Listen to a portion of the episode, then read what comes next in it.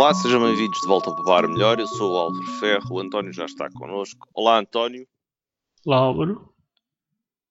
António, então esta semana andaste a comprar detergentes eh, para medir as doses ou andaste a ver eh, o peso das doses? O que é que tu andaste a fazer às doses dos detergentes?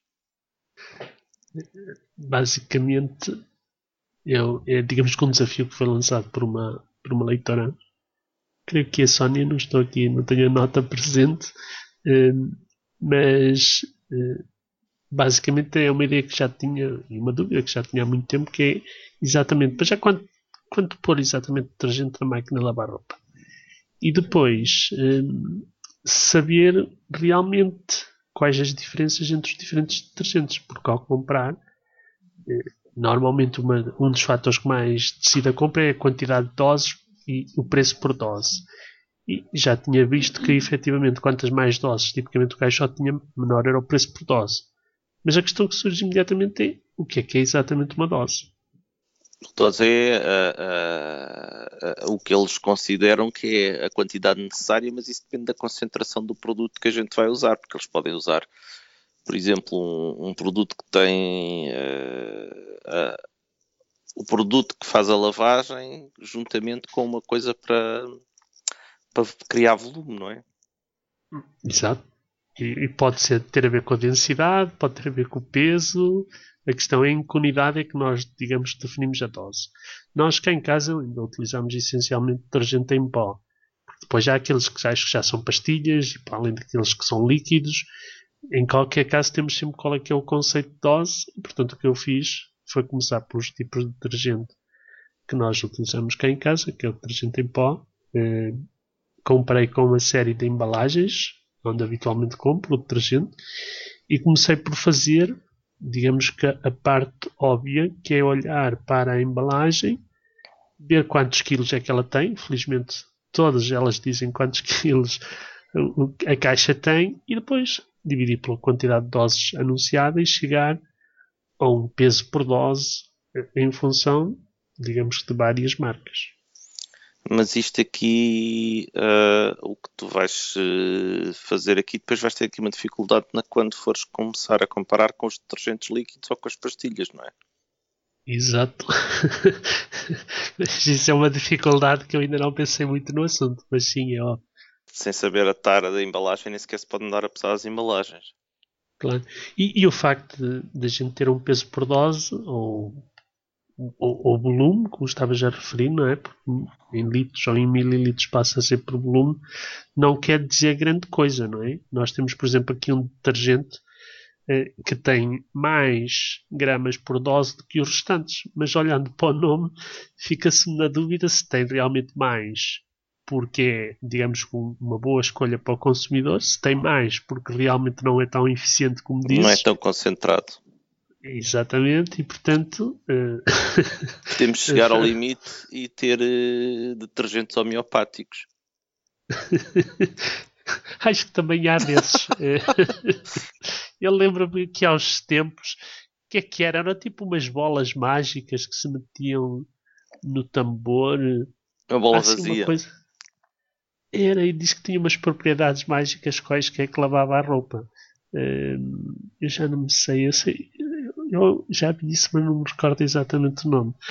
E, e, acho que a lógica era que aquilo tinha uma daquelas justificações químicas, como tu estavas a referir, da homeopatia, que aparentemente lavava a roupa. Quer dizer, eu acho que a roupa, se meter numa máquina de lavar e não se puser detergente nenhum, lava a mesma, não é? Não lava se calhar grande coisa. E, e se aquecermos se calhar a água e pusermos lá o que é que se pode pôr numa máquina também para fomentar a limpeza? Uma bola de futebol? Não é demasiado Sal. Sim, o sal. Sal eu só estou no gozo, estou só, só pensar o quê. Mas podes pôr sal na máquina. Pelo menos na Pode. máquina de lavar a louça. E, e, aí pois por causa do calcário, não é? Se calhar a máquina Sim. da roupa também faz bem. E em vez de ficares com uma roupa perfumada, ficas com uma roupa salgada. É hábitos, vamos.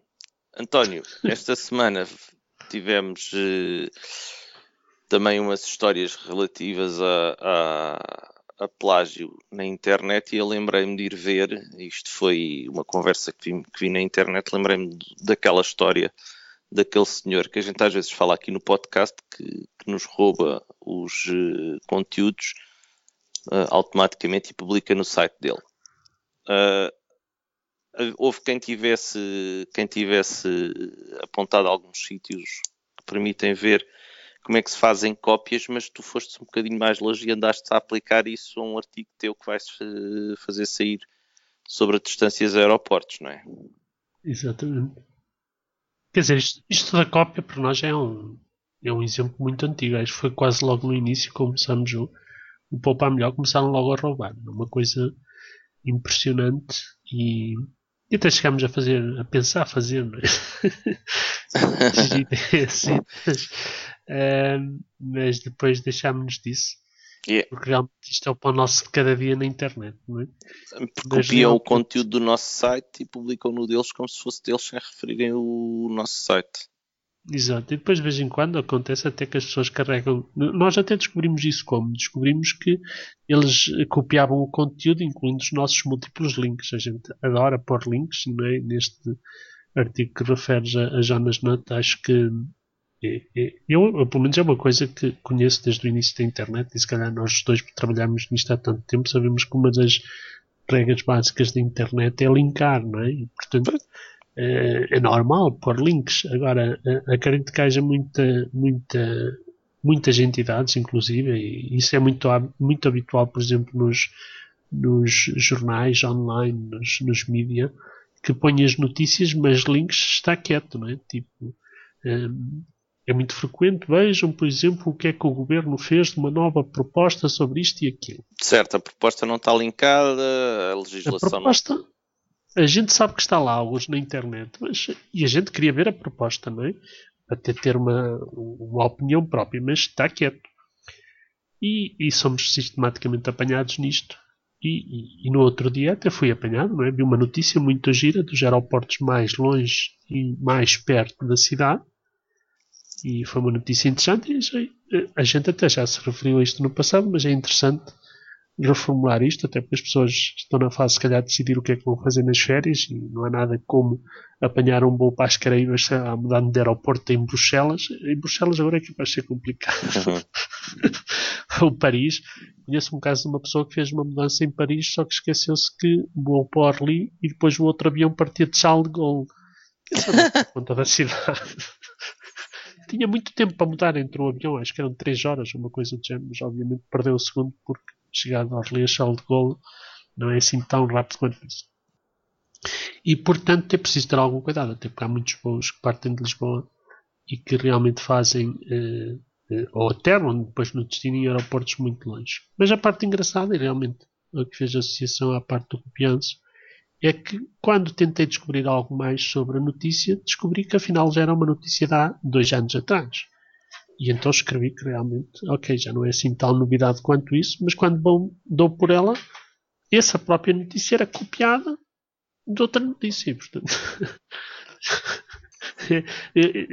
eu chamo isto de comida requentada, não é? Daquelas que, que a gente cozinha há dois dias atrás e depois vai comendo no dia a seguir e no outro dia a seguir e, e pronto, não sabe grande coisa. Portanto, a notícia era uma cópia de uma cópia de uma cópia. Uh, quer dizer, era uma cópia de uma cópia. Uma cópia Exato. de uma cópia. Exato. Exato. Era só três níveis. Estava no terceiro nível. Estava no terceiro, era uma notícia de terceiro nível. António, esta semana ficamos por aqui. Obrigado, António. Adeus, Alma.